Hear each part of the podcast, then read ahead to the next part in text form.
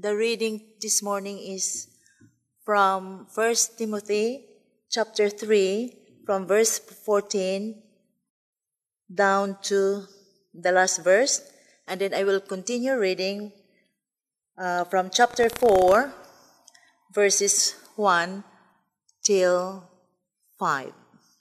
Although I hope to come to you soon, I am writing you these instructions so that if I am delayed, you will know how people ought to conduct themselves in God's household, which is the church of the living God, the pillar and foundation of the truth. Beyond all question, the mystery of godliness is great. He appeared in a body, was vindicted by the Spirit, was seen by angels, was preached among the nations, was believed on in the world, was taken up in glory. The Spirit clearly says that in later times some will abandon the faith and follow deceiving spirits and things taught by demons. Such teachings come through hypocritical liars whose conscience have been seared as with a hot iron. They forbid people to marry and order them to abstain from certain foods which God created to be received with thanksgiving by those who believe and who know the truth.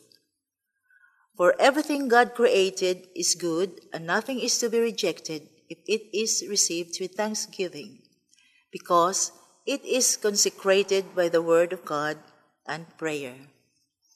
God bless His word. All right, there we go. Um, well, good morning. Yes, we find ourselves back into First Timothy once again. Um, and uh, I did miss you guys. I know I've said this several times, but I did miss you guys last week. Um, I hope that you enjoyed your time with Joel and Natalie. Um, and one thing I do really hope is that as we've been teaching through First Timothy, that I mean, I've tried to emphasize this, but all of this, right? Everything that Paul's written kind of all points back to the main reason why he wrote the letter, which is to show the results of good teaching versus bad teaching. He, this all starts back in verse 3 of chapter 1, right? Paul writes and says, Timothy, he's placed him there in Ephesus to confront these false teachers and that have brought these false doctrines to the church. And remember, one of Paul's main points that he started with, and you kind of see echoed throughout this whole book, is that Good teaching, good doctrine leads you to show love to others, to God, and it comes from a pure heart, a good conscience, and a sincere faith. And in fact, from what we have studied over the last few weeks, we see that those qualities are the things we should see in the leaders of the church and those who serve the church. Like, if the church is doing its job, then it should be easy for people to pass the test that Paul talks about with deacons because they should already have that. Like, that's what good teaching leads to. And if that's true, then, then we must ask this question well, is the church doing its job? Right? Is, are we seeing these kinds of people come out of the church today? Are we seeing people who have a pure heart, a good conscience, and a sincere faith? I mean, I really hope that that is what is happening. I hope that that's what's happening here. I hope that that will be a result that when people come to Ainsford that that is what's built up into them. In the same way, I really hope up in Stone that the people that are going up there that that's what that's the result of the teaching of the fellowship.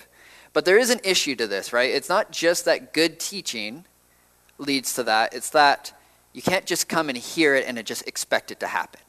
Like it actually is a two-way street. It takes some effort on your part as well. Like when I was younger, I spent the summer working up at this camp called Hume Lake. It was it's this big Christian camp in California. It was a place that I went year after year growing up as a camper, and they always had these great speakers, and it was just like this place where it always seems like there was like a spiritual, like just environment, like you could feel God's presence. So, you know, I went and I worked the whole summer there, and I was kind of expecting, well, I'm just there, I'm naturally just going to grow in my faith. Like I'm just like by osmosis, like the spirituality was just going to somehow come into my body or something like that. But I was challenged by that because there was a speaker one time who spoke to the whole staff, the whole summer staff, and basically said, No, that's not how it works. Like, just because you're here, just because you might hear good speakers, just because you hear good teaching, doesn't mean you automatically grow in your faith. You have to put in work as well. And I think this is the actual issue. I think this is the secret of why false teaching can come in, is because we stop putting in the work ourselves. Because if we're not standing firm on what we believe, if we're not working on growing our faith, it'll be easy to be swept up in the next fad that comes along. And the picture that we've seen in 1 Timothy is that false teaching, when it creeps in, it's easy to trap you. It's, it wants to trap you. It wants to get you to just think about it and nothing else. I mean, Paul talks about these endless genealogies in chapter 1 when he's talking about the false teachings. This idea that people have gotten so obsessed with essentially these ancient conspiracy theories that that was all that they thought about. And because of that, they were being pulled away from good teaching, from good doctrine. But there is a solution. There's a way to free ourselves from the, from the trap that this false teaching is trying to do, and that is just by being the true church. Because what we're going to see today is that when we understand what we are a part of, when we understand what we truly believe, and when we live it out, then we can be set free from the deceptive philosophies that come from both outside and within the church that wants to imprison us. And with all that said, let's dive into the text today. So hopefully, if you still have your Bibles open, um, follow along with me. I'm, I'm always encouraged when I see people have their Bibles open. It doesn't have to be physical, it can be an app, whatever's easiest for you. But join me and let's read verses 14 and 15 together. It says this. I hope to come to you soon, but I am writing these things to you so that, if I delay, you may know how one ought to behave in the household of God, which is the church of the living God, a pillar and buttress of truth. Right? Paul, once again, is starting off talking about how he's just reinforcing why he wrote the letter. He's like, I'm writing all of this to help you combat these false teachings. He's writing to Timothy to help him combat the issues in that church. Right? Everything he's talked to us, everything that we've studied so far about why the law is good, uh, why Jesus came to save sinners, why we need to be people of prayer, what an overseer looks like, what a deacon or a servant looks like. All of those things are not just so that we can know how a church should operate, but it should it's to help us understand that this is what correct teaching leads to. This is what we should be promoting. And notice what he calls the church. He calls it the household of God. And you know, I've talked about this often. I even talked about it earlier today that we are a family, right? We're all brothers and sisters. And I think also what's interesting is that that reminder that we're a household ties back to what we've been studying about overseers and servants or deacons because it says that they need to be people who can manage their own households well. It just goes to show again that our families, in a way, prepare us for serving the church. They prepare us for what we should be working towards, right? The thing that we want to be when we grow up, which is an overseer. But there's another really interesting thing about Paul calling the church the household of God, and that's tied to what he says the church is, which is a pillar. Now, if if you've been reading through your Bible, you're probably very familiar with pillars because they show up all throughout the Bible. People are setting them up all over the place. And essentially, a pillar is just a way to set up like a monument, right? It's so that they will remember something. But whether that is it's something that God's done, it could be a treaty, it could be a bunch of different things. But pillars are there so that when people see it, they remember something important. So if you have your Bibles, flip to Genesis 28. We're going to actually go look at the first time a pillar was set up. Um, real quick, as you are flipping there, in Genesis 28, what we do is we're going to find Jacob on the run from his brother Esau. He has just stolen Esau's birthright um, by tricking their father, and he is fleeing to his uncle Laban. And on the way, when he's flee- on his way where he's fleeing away from Esau, he, ha- he goes to sleep because obviously there's a multi day journey. He's not just going to walk the whole time. And when he's sleeping, he has this dream.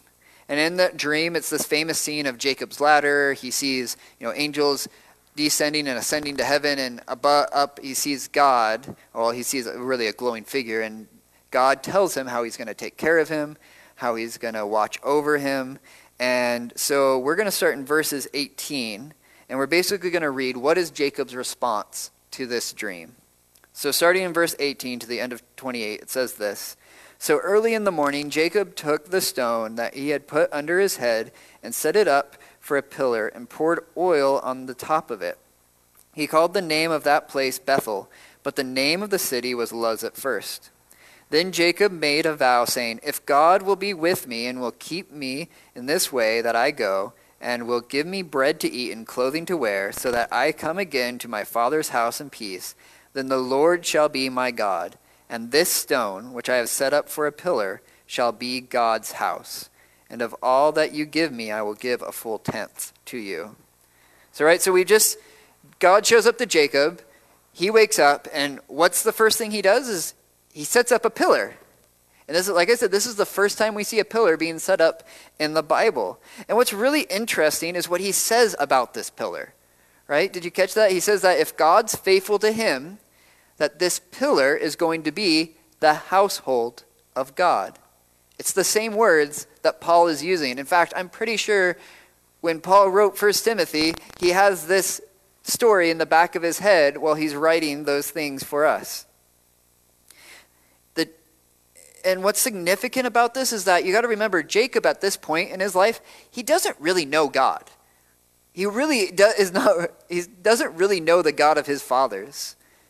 In fact, he probably he from what we read, it seems like he thinks that that is some special place like God is just there, like God's not everywhere. He doesn't really recognize that till later on in his life. But that means the reason why that pillar is significant is that for him, that pillar is where God dwells. That pillar is where he encountered God.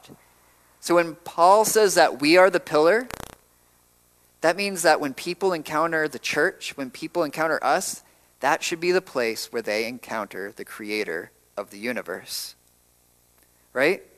Because the church, the church is us, right? The church is the people that are indwelled with the Holy Spirit. We are a representation. We are a monument to God's faithfulness to the world. But not just that, we are the place where those who are seeking God should meet him. Right? It's in that it's a challenge, right? We should be living a life that when somebody encounters us, when they talk to us, when we meet them on the street, whatever happens, when we're interacting with that person, that person should feel like they are having an encounter with God Himself. But is that the way that you see yourself? Is that how you live your life? Like, because I mean, I don't always live my life that way either. It's, it's actually interesting to sit back and think well, what does a life look like where that would be true. A life where when somebody encounters you, they're encountering God. But I think to understand that, to answer that question, we need to look at the second thing that Paul talks about that says the church. He says the church is a pillar, and as the ESV puts it, a buttress, which I think is still a funny word. But, anyways, it's uh, a buttress is one of those like support things on the outside of a cathedral but I've actually spent some time just looking up, okay, what is the Greek word? Like, why did they get buttress here? And that Greek word is actually a little bit of a challenge because it's the only time that's used in the New Testament, so you can't just compare it to somewhere else. But from looking at the different translations and looking up the Greek definition, it seems like it could be translated as ground, foundation, support, or basis. So it seems like the idea is that while the pillar is a reminder, right? The pillar is a monument to God's truth we are also the thing that supports or upholds God's truth. It's like literally God's truth is placed on top of us. I mean, which makes sense because who else is going to uphold God's truth besides us, the people who actually believe it? But this does bring a challenge, right? Because now we need to ask ourselves well, it's not just how do we live a life where people, when they meet us, they encounter God, but how do we live a life when they meet us, they encounter God's truth, when they're confronted by the truth of God? I mean, I've heard people say that the Christian life is easy, and it is true in a way, right? God is on our side. Who is who can be for against us if God is for us? Right? Jesus reminds us that his burden is light, his yoke is easy. But there is a challenge to living the Christian life. It isn't it is a little bit hard because this is how we need to live. Because there are days, I'm going to be honest with you, there are days where I don't want to be a pillar and buttress of God's truth. There are times when I'm meeting with people who are not saved where I don't want to talk about Jesus. It could be because I'm afraid of what they're going to say. It could be that um, I'm just tired and I don't want to get into it. It could be that I'm being lazy. It could be that for some reason I think it's rude to interject Jesus into the conversation. But when I do that, when I stop myself from doing that, I'm stopping myself from being the church. I'm no longer being the church for this person who I'm talking to. And especially as we think about how we're going to grow Ainsford, especially as we're going off to that training for church planting and thinking about what is it going to take. And you know, and I'm totally excited to like start doing some of the things that I know you guys have done before, like having lunches and maybe having an alpha course and getting the community in here. But say we have a meal and we get this room full of people and they all are they all leave satisfied and full, but they didn't encounter God at all. Well, then we've failed to be the church. We were just a community center at that point. So let us live a life every day where we are these two things, where we are a pillar and a ground, a foundation for God's truth.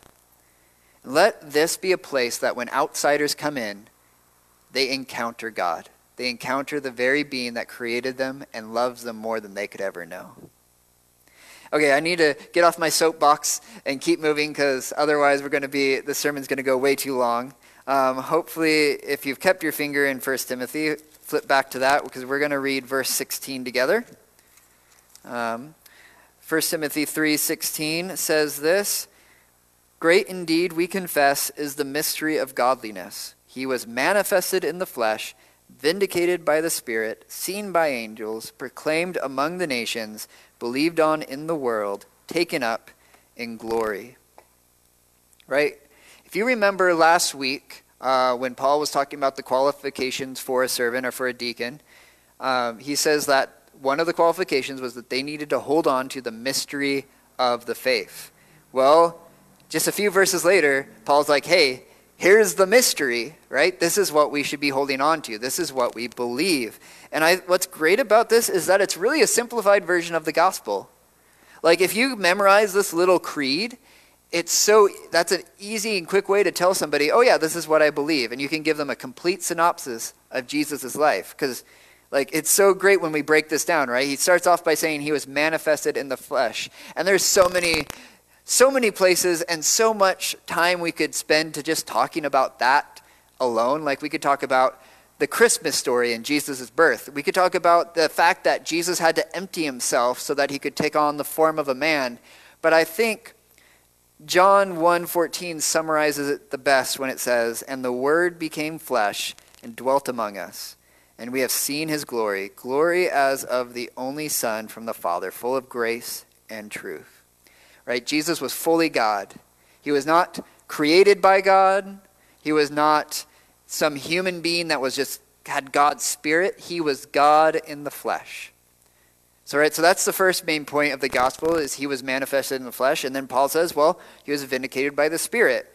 John John 1, just a little bit further, in verse 32 says this And John bore witness, I saw the Spirit descend from heaven like a dove, and it remained on him. I myself did not know him, but he who sent me to baptize with water said to me, He on whom you see the Spirit descend and remain, that is he who baptizes with the Holy Spirit and I have seen and have borne witness that this is the Son of God. Right, when Jesus starts his ministry, he goes and gets baptized by John the Baptist, and the Holy Spirit literally shows up just so that everybody can be can make it crystal clear to everybody that hey, this is the Messiah. Right? So he was vindicated by the Spirit. Paul then says that he was seen by angels. Well, after Jesus was tempted in the desert for 40 days and 40 nights, Matthew 11 tells us that then the devil left him, and behold, angels.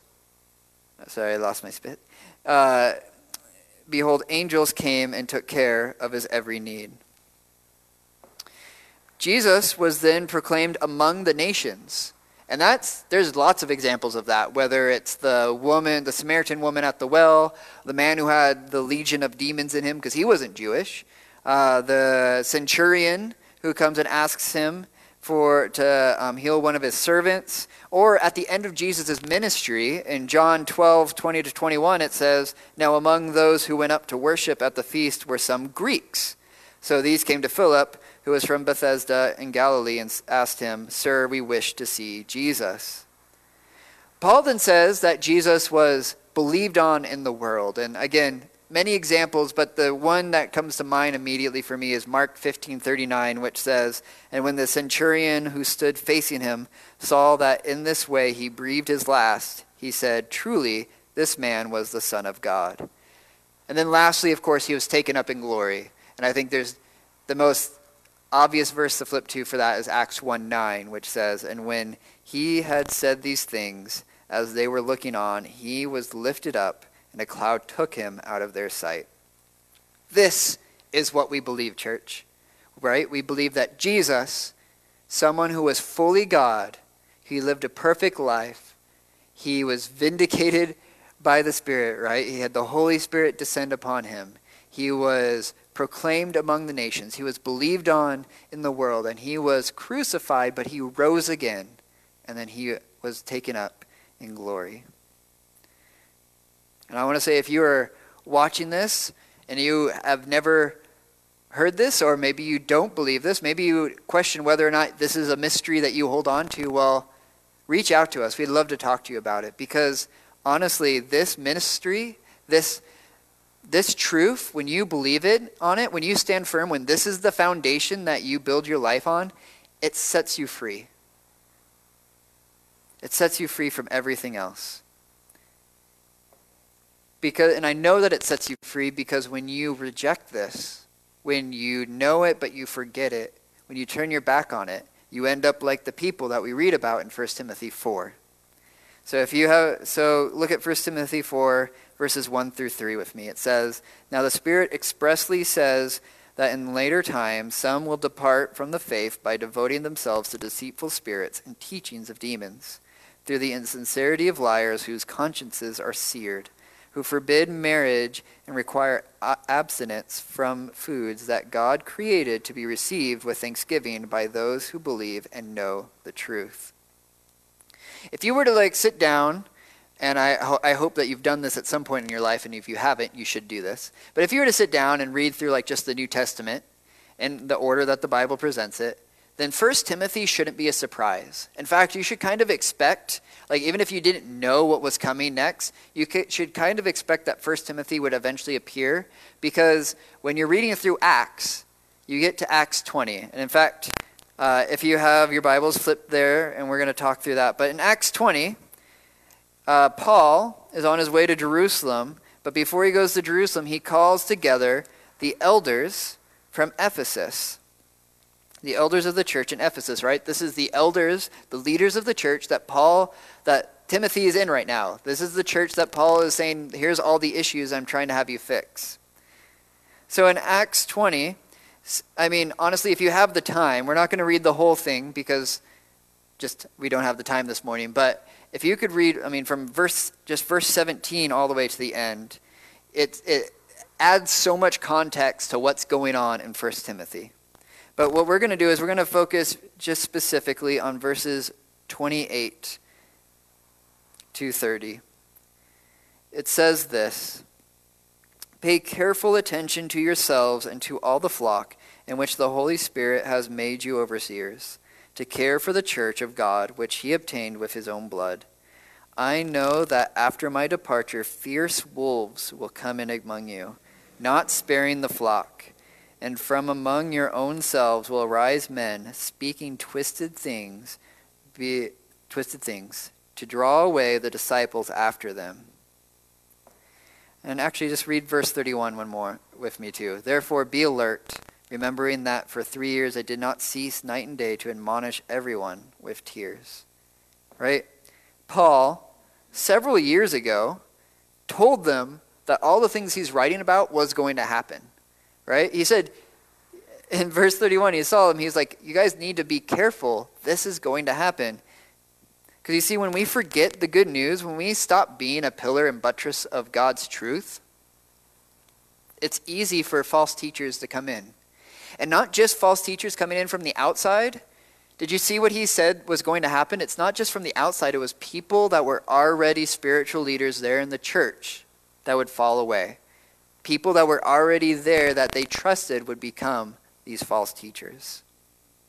Which is why as a church, we need to be careful to not just let our church leaders do whatever they want, right? If I ever got up here, if anybody ever got up here and started preaching something that seemed a little bit off, that should be a flag that goes up, right? You shouldn't just be like, oh, maybe that he's just they're just having an off day or something. Ask them about it. Bring it up. Because the worst thing we can do is sit idly by while a spiritual leader slowly becomes more and more trapped by a false doctrine that they're being caught up in. Because look at what happens to someone who falls away, right?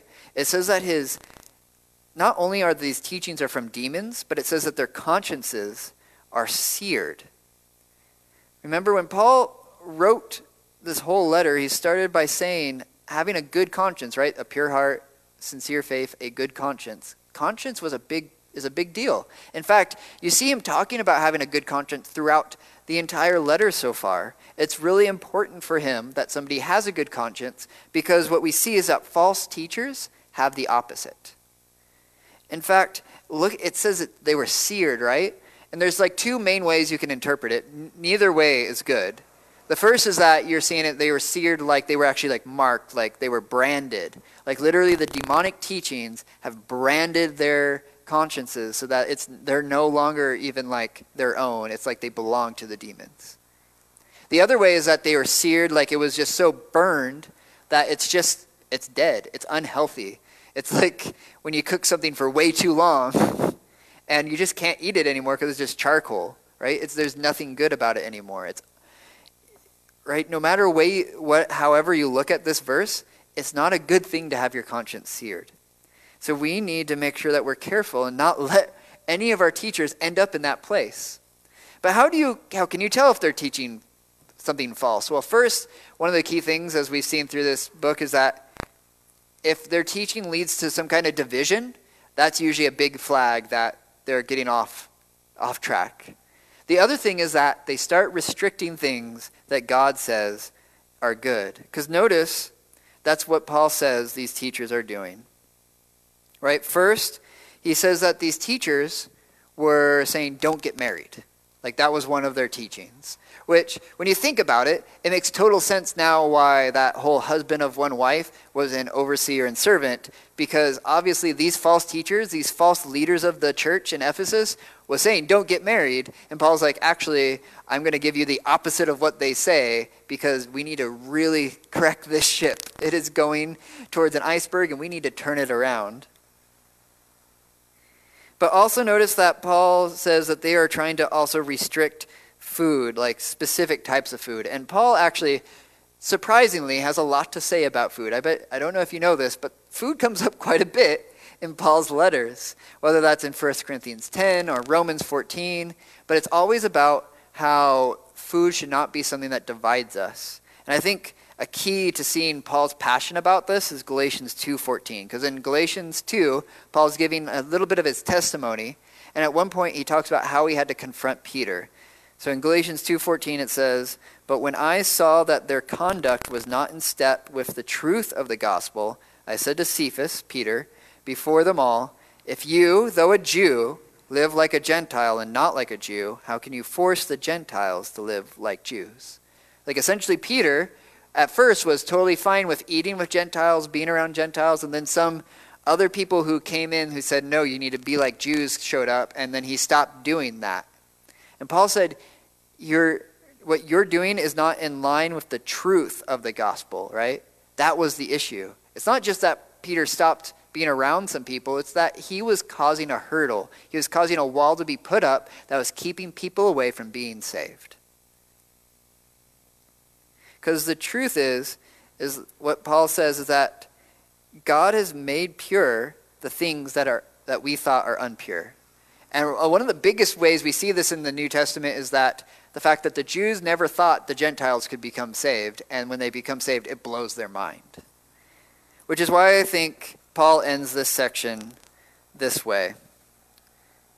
He says in 1 Timothy 4, verses 4 and 5 For everything created by God is good, and nothing is to be rejected if it is received with thanksgiving, for it is made holy by the word of God and prayer. God's truth overrides any false teachings that try to trap us. Because the good news of Jesus is something that is freeing, it allows us to live life to the fullest. So, what? Why do we study all this? Well, we are called to be a people that should cause those around us to have an encounter with the God that loves them. Right? They should have an account when they're meeting with us, when they're talking with us, they should be encountering the God that loved them so much that he sent his only Son to die for them so that whoever believes in him shall not perish but have eternal life. Every day we should be living a life that upholds the truth so that those around us can be confronted by it. So as you go about your day, every day, I hope that you hold firm to this mystery, as Paul calls it. And I hope, actually, if you want to, just memorize this simple little saying so that when someone asks you what you believe, well, you say that I believe, well, Jesus was fully God, manifested in the flesh, vindicated by the Spirit, seen by angels, proclaimed among the nations, believed on in the world, and he was taken up in glory. And as we hold firm to this truth, we make sure that we keep those who are in church leadership in check so that they don't fall into the trap of the false teachings but instead that our teachers are leading us in a life that is marked by the freedom we have in God. So, just two questions to leave you with. Are you convinced of this mystery, and are you set free? Let's pray. God, thank you so much for today. Thank you so much that you are the God that sets us free. That you are the God that um, just comes and dwells within us. And God, I, like I said, I just pray that your presence will be just, that we'll be just so full of the Holy Spirit that our cups will run over, that literally your love, your presence will just pour out from us so that those who we interact with will have no choice but to be confronted with your truth. No choice but encountering the creator of the universe, the very being that created them.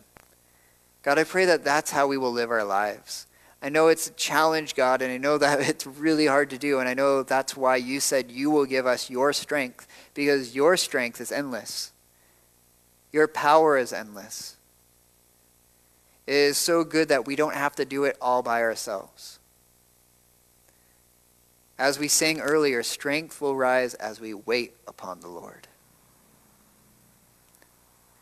God, I just pray that that will be true for all of us as we go out from today, as we leave the church today, as we go through our lives this week, as we encounter people, no matter whether they're family, friends, strangers, whoever they are. I pray that when somebody comes and meets us, that we will be a pillar and a buttress of your truth. That we will be a constant reminder to those around us that there is a God that loves them and wants to have a relationship with them. In your name.